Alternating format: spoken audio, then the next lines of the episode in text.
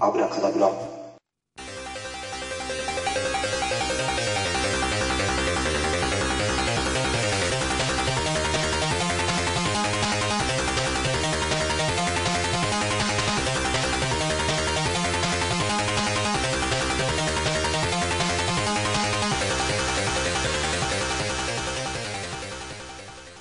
お久しぶりです。ミスターコウキです。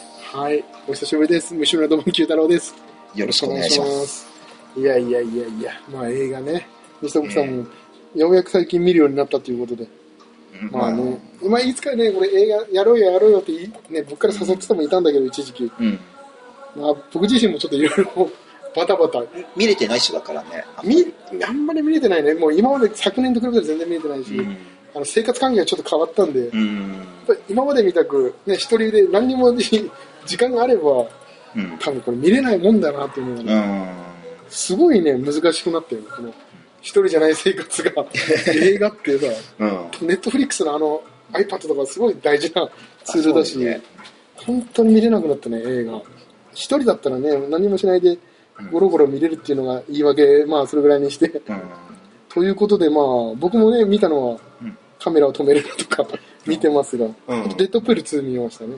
アテップ。あれはもう問題なく面白かったですね。うん。あと、なんだろう、やっぱレ、レッドスパローって、前ちょっと、僕あ、ね、レッドスパローね。あ、自分も見た。見これめちゃくちゃ面白かったけどよかったよね、あれね。あれ、僕はスパイゲームに近いものを感じるぐらい、ああ、いや、確かにね。そんな感じ。静かな、うん。あの感じすごい良かったんだけどね。いや、あと、あれ見たね、ゴッホ最後の手紙。あ、それ見てないな。あの、実写、あの、あのゴッホの絵でさ、アニメーションで、ゴッホの絵はアニメーションで、うん。ゴッホのその死ん死んだ後の、うん。その推理していくんだよね。ゴッホはなんで死んだのかとか。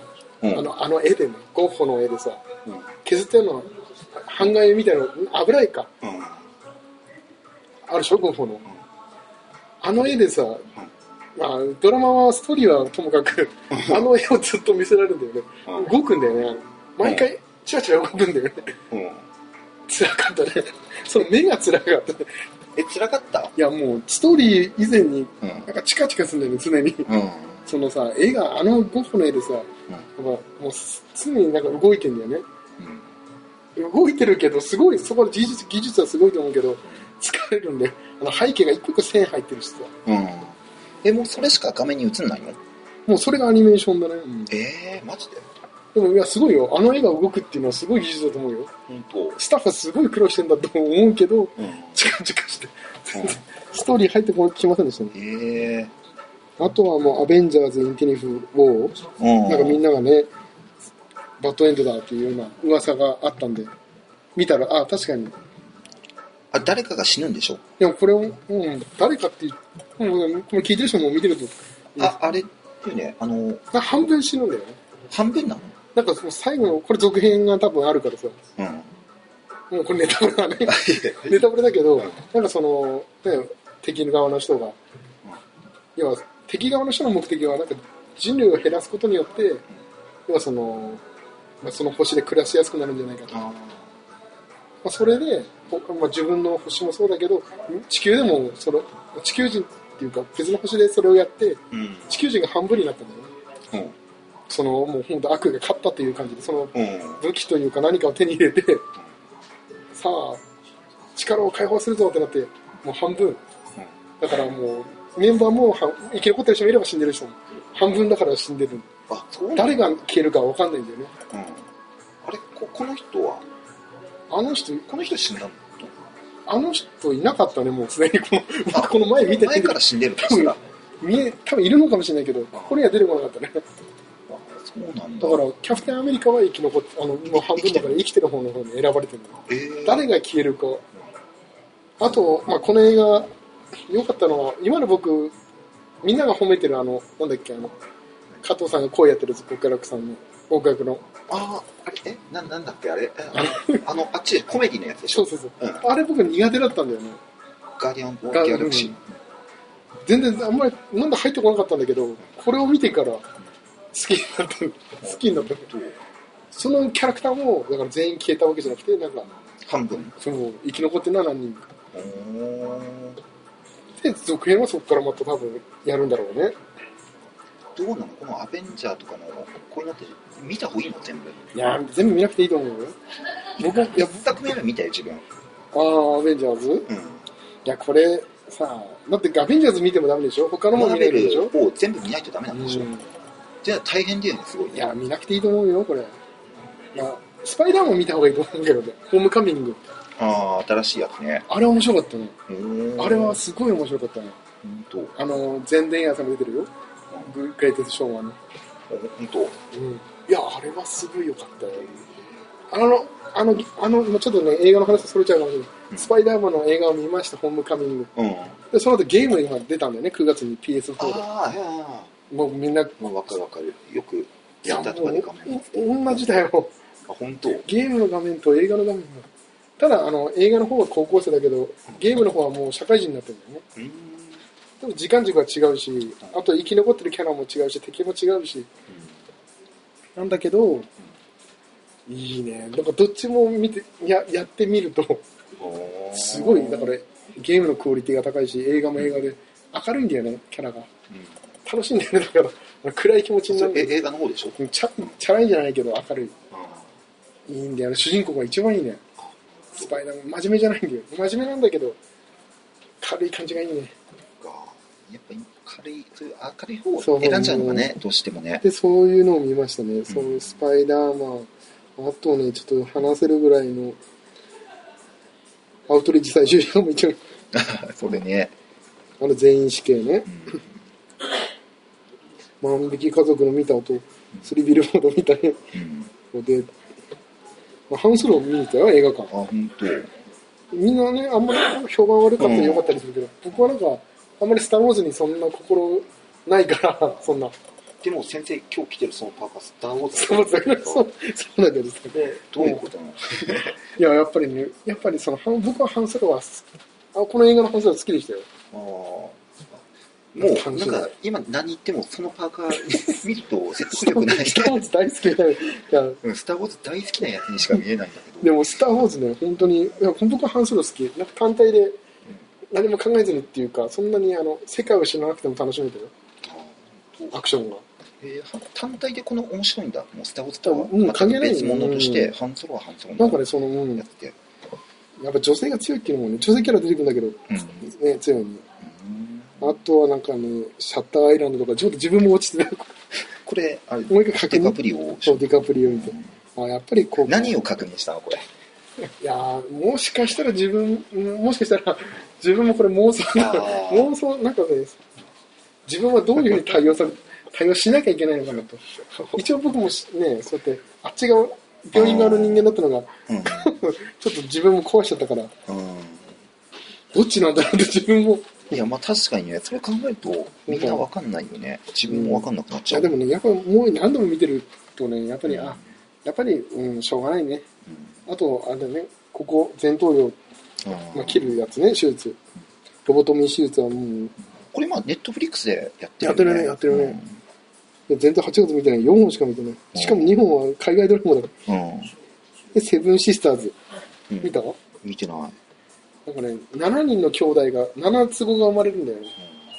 7つ子か ?7 つクローンかな？うんあの、ある、そこはもう一人っ子政策のしてる世界で、うん7つ子が生まれちゃいました。うんでもし隠さなきゃいけないと。うんの一人いる子供と6人、6人の子供をかで、ある人はその家族の父親代わりの人が隠して、うんで、まあ、7人の少女、全部女の子なんだよね。うんで、7人の7つ子に、要は月曜日から金曜日まで、あ、じゃあ土曜日、日曜日まであるから、名前も月火水木金あー 日つけて、まあわかりやすいで、同じ一人のキャラクターを、いやその、同じ会社、一人の人生を7人で生きると。うんで、でも、みんな7人、キャラが違うんだよね。同じ役者さんなんだけど、もう派手な人もいれば、うんでも、行くときはカツラつけて、そのキャラを演じて、会社に通って。いえこれどこの映画？どこの？やーもう忘れちゃったの。日本じゃない日本じゃない、日本じゃない。で、その七つ子が、まあ、その、だんだんバレて、その、演じてる時に、その、月曜日から日曜日までいて、うん。ある日、月曜日は何者かに殺されるんだよね。おいおいおいあ月曜日から水曜日から。そ。そんな話になるの？それ。して、なんで殺されたんだ？と他の曜日の、で、いつも毎日その要はその誰かやった一日をみんなでビデオで見るんだよねこうやって今日一日あったことを。で次の日の人も覚えて その通り会社でやるみたいなことを隠しカメラかなんかで見ながら復習するんだよねでもある日殺されてどうすんの？一個でも削ったら、それ順番変わるでしょ。もういないからだから次の曜日の人、まあ、次の日になるからうん。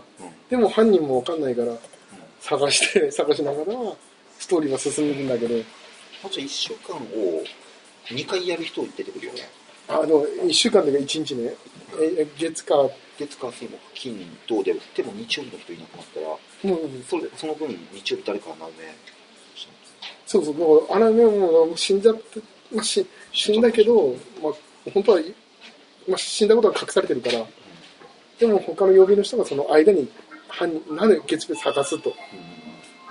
ああ、なるほどね。したら探してる間にまた一人死ぬと。うん。水曜日かなんかがそれ狙われてると。実はやっぱりもうそのでだんだん分かってくるんだよね。そう。そうそれをもう誰か一人そのメンバーの人がリークしてたと兄弟の。面白そうでしょ、それ。いやいや面白そうじゃないこれがねして実は死んでたやつが生きてたとか。俺月曜日死んでるんじゃないの。う。ん。実はなんか敵側の方に本当。あれ、セブンシ面白そうだな、それ。いや、なんかね、なんかいや、これね、不思議なんだよ。面白いと思う。設定はすそうごいと思う。そうでもないの面いや白くも、ない。面白いと思うよ。設定多分、誰だっけ？いや、よくできた話で、ブレードランドの人かな？うん。え新しいもの？そう、セブンシスターズ。違うかな、監督は。この人俺、もデフォ出てる。そうそう、役者陣がね、そうそう、忘れてたけど、結構豪華な人たちが出るんだよね。グレンクローズこのミステリーっぽい感じで。で、最後、ああ、衝撃的な人が、うん。やっぱりね、やっぱり、でみんなさ、育ち方が違くて、小さい頃、お父さんがしつけられた時も、怒り方がちょっと違うだけで覚えてんだよね。うん。なんで同じ顔してるのに、うん。この人にはこういう言い方して、私にはこう言うんだっていうのがなんか残ってて、それが積もって大人になってる。差別だと。うん。あと、何曜日かの人がやけどしたらみんなやけどしなきゃいけないんだよね。うん。あの、手、証拠の、ね、あの、プレステージでしょ。もうだからへ、もうちょっとね、やっぱ兄弟でもやっぱり、ちょっとへ運動神経悪い人も、頭いい人もいれば運動神経悪い人もいるから、うん。やっぱそういう苛立ち、うん同じことしなきゃいけない。でだっていう話だね。面白そうだけどね、先生的にはどうだったの？いやー途中まではすごい良かったんで、最後もね、なんか、うーん、100点満点ではなかったね。何点？いや、設定良くたのだから80、75点ぐらいかな。あー。で結構、まあ、今話してた割には低いなと思ったんだけど、なんかね、なんか、いや、多分見せたこと見てからなんか、なんか感想聞かせてもらえれば、なんか違うのが、あとその間にドラマを僕ちょっと見始めまして、オレンジ・イズ・ニュー・ブラック。うん。うん。うん。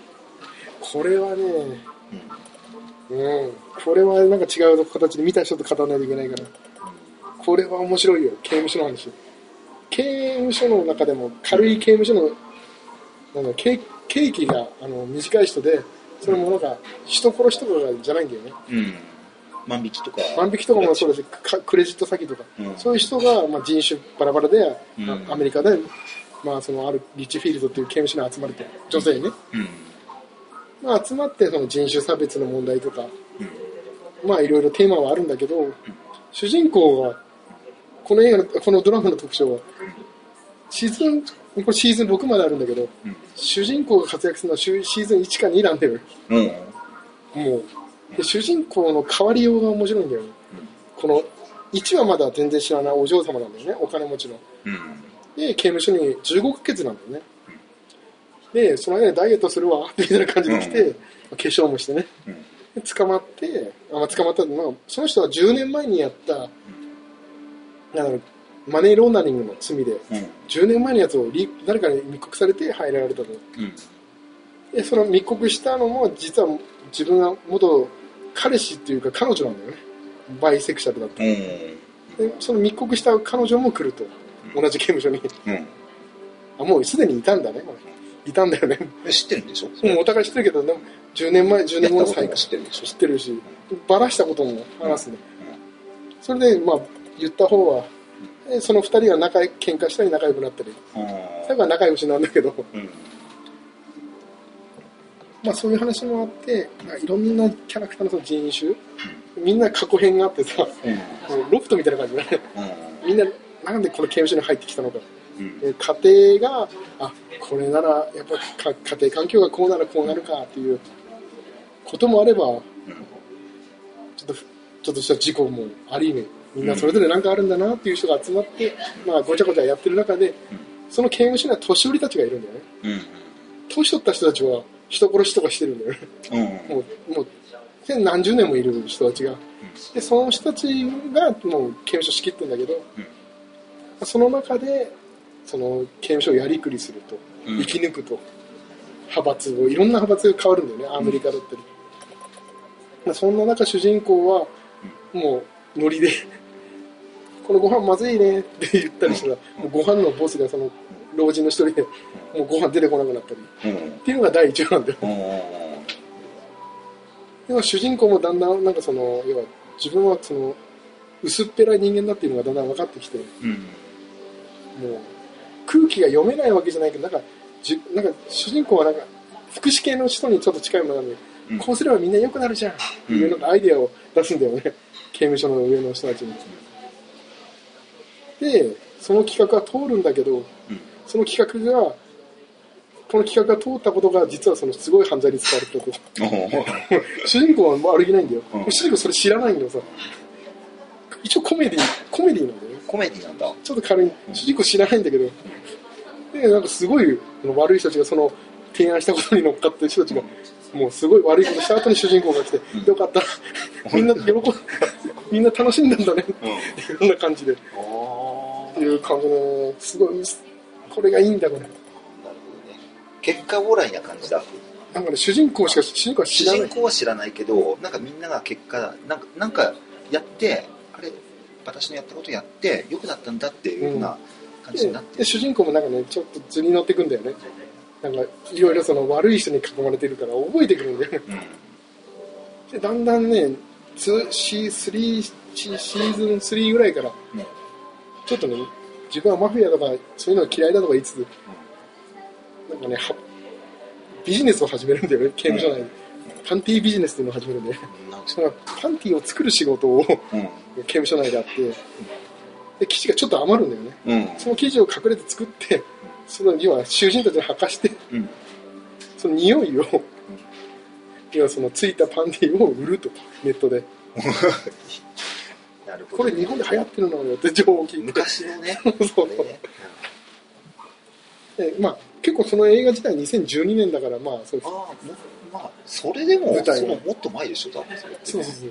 で、それでパンティービジネスがうまくいって、でもやっぱりその、自分だけお金入って、主人公だけお金入って、周りがその反発しだして、うん。揉めたりとか、そういうことがまああって、あのなんか主人公のそのすごいところは、なんだろうな、なんかね、みんな主人公に振り回る、そう悪いはずのやつが、このね、主人公をはめた人が、結局その主人公に振り回されるっていううん。うん。の。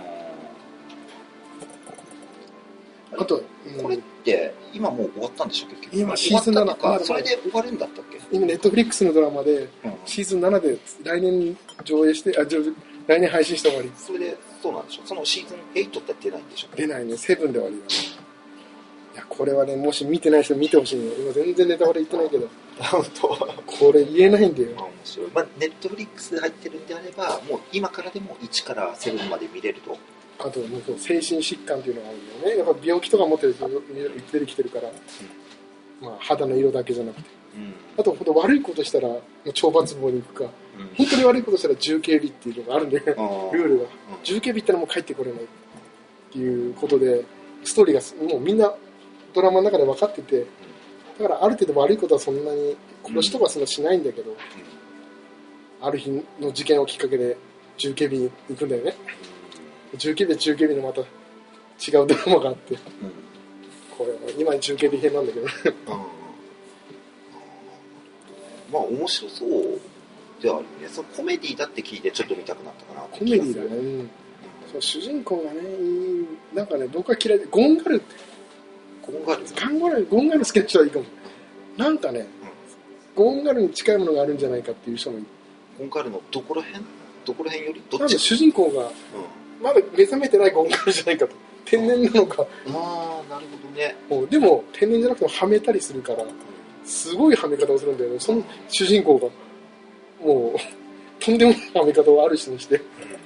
もうもう多分それは怒りに変われてその人を重警備送りにするっていうことがあるんだけどその重警備送りにした人が結構有有名な女優さんの、ね、ジョン・ウィック2に出てくるじゃん。うん敵役に出てくる人で。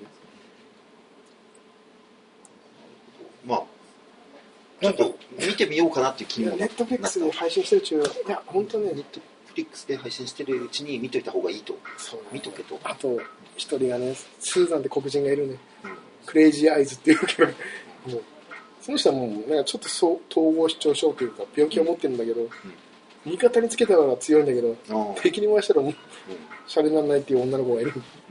黒人のね。なるほど。いや。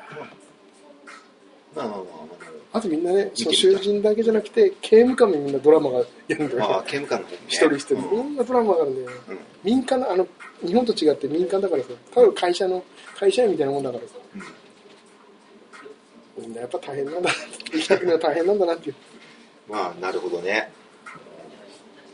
まあそんな感じでちょっと、まあ時間があったら見てみます。あすいません時間ないと思うから大変。あとすいません。シーズンセブンまで出てるんでしょ？ういやこれねでも2ヶ月3ヶ月で見たんです2ヶ月か。見るの大変だよ。あとちょっとおすすめできるのがあ人生ブラボー。人生最高っていうのが見たの。いうん。これ続編？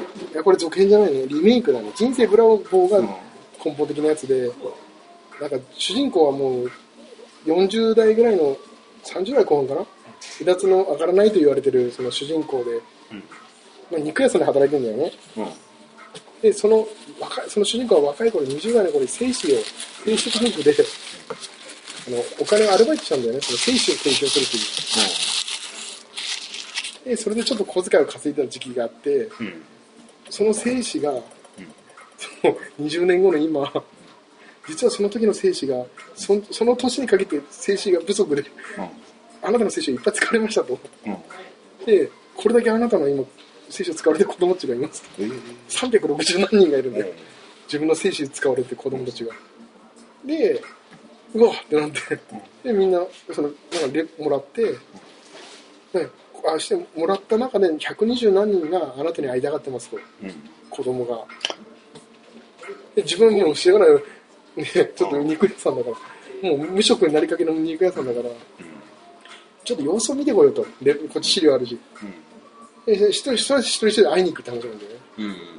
で一人はなんかまあ自分のように成功してる。まあなんかね立派なか社会人やってる人もいればサッカー選手になってる人もいれば、うん。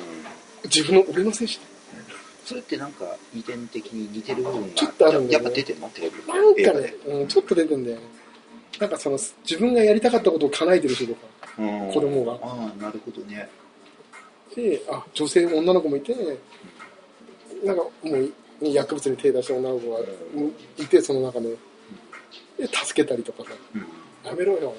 なんだよ父親でもないくせにと。言うことにまあまあでも一応。一応一応。それ言わずになんか助けて。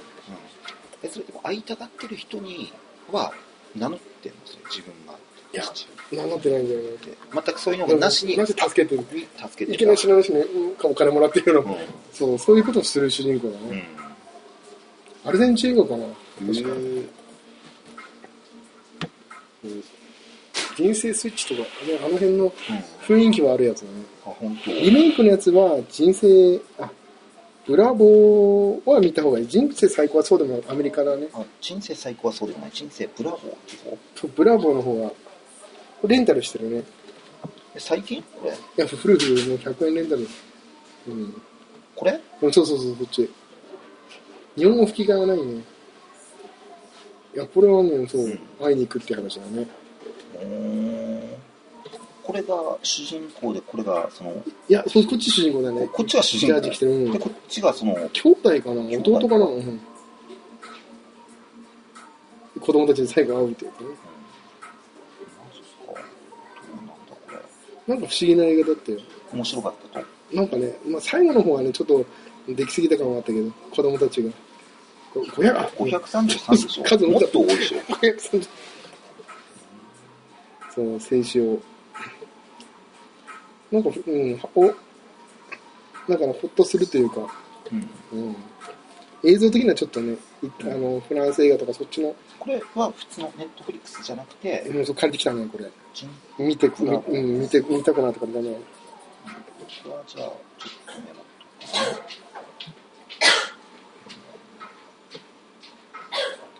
かあと見た映画は、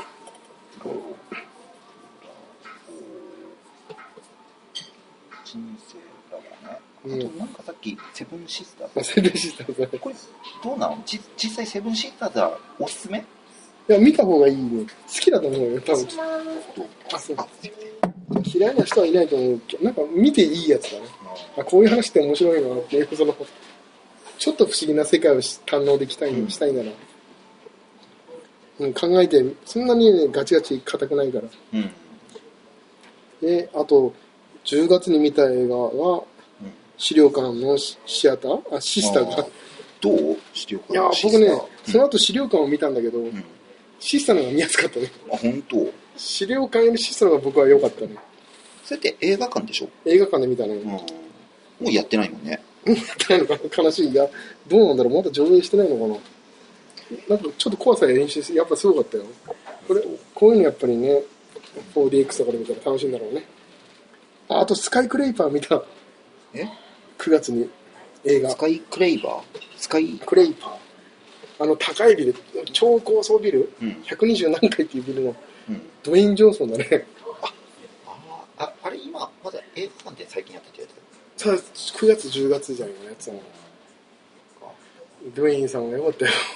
変わらずね。安心して見れるやつだね。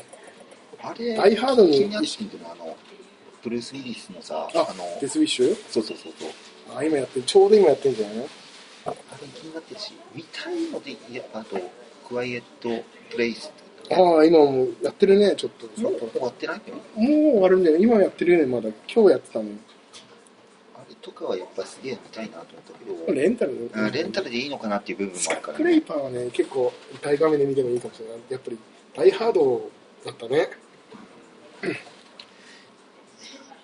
あと、うん。デス・ウィッシュだったからね本当に楽しみだなってあと10月で見たのは、あ、おすすめ。これ10月。これが一番かな。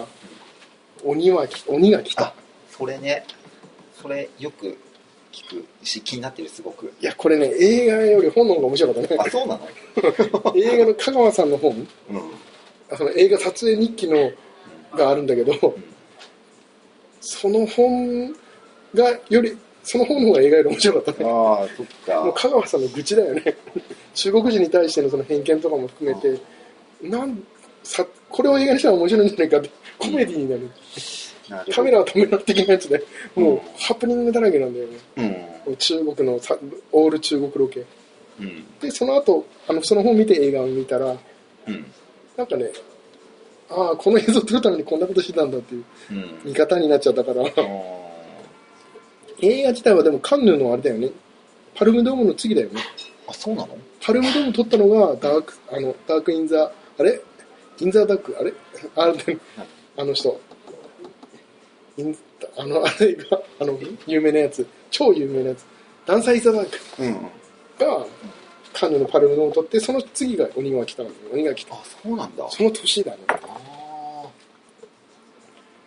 いやーまあストーリー的には日本も中国が舞台で、まあーうん。うん。中国のその外れの村で監禁されてる日本人の話。うん。でそれをやっぱ隠そうとする中国の民民たち。うん。で、まあ、それに対してその後解放されて、まあまあ主人公、まあ、香川さんは主人公ではないんだよね。うん。主人、まあ、日本兵側で、まあ、悪役という部分で悪役にはならないんだけど香川さんがきっかけでその中国人の主人公と日本兵が一回仲良くなるんだよね。うん。その監禁したことを隠して僕僕らが助けたんですよって香川さんを出して。うん。で香川さんもそれに合わせてそうなんですよ。っていう契約書を交わして、うん。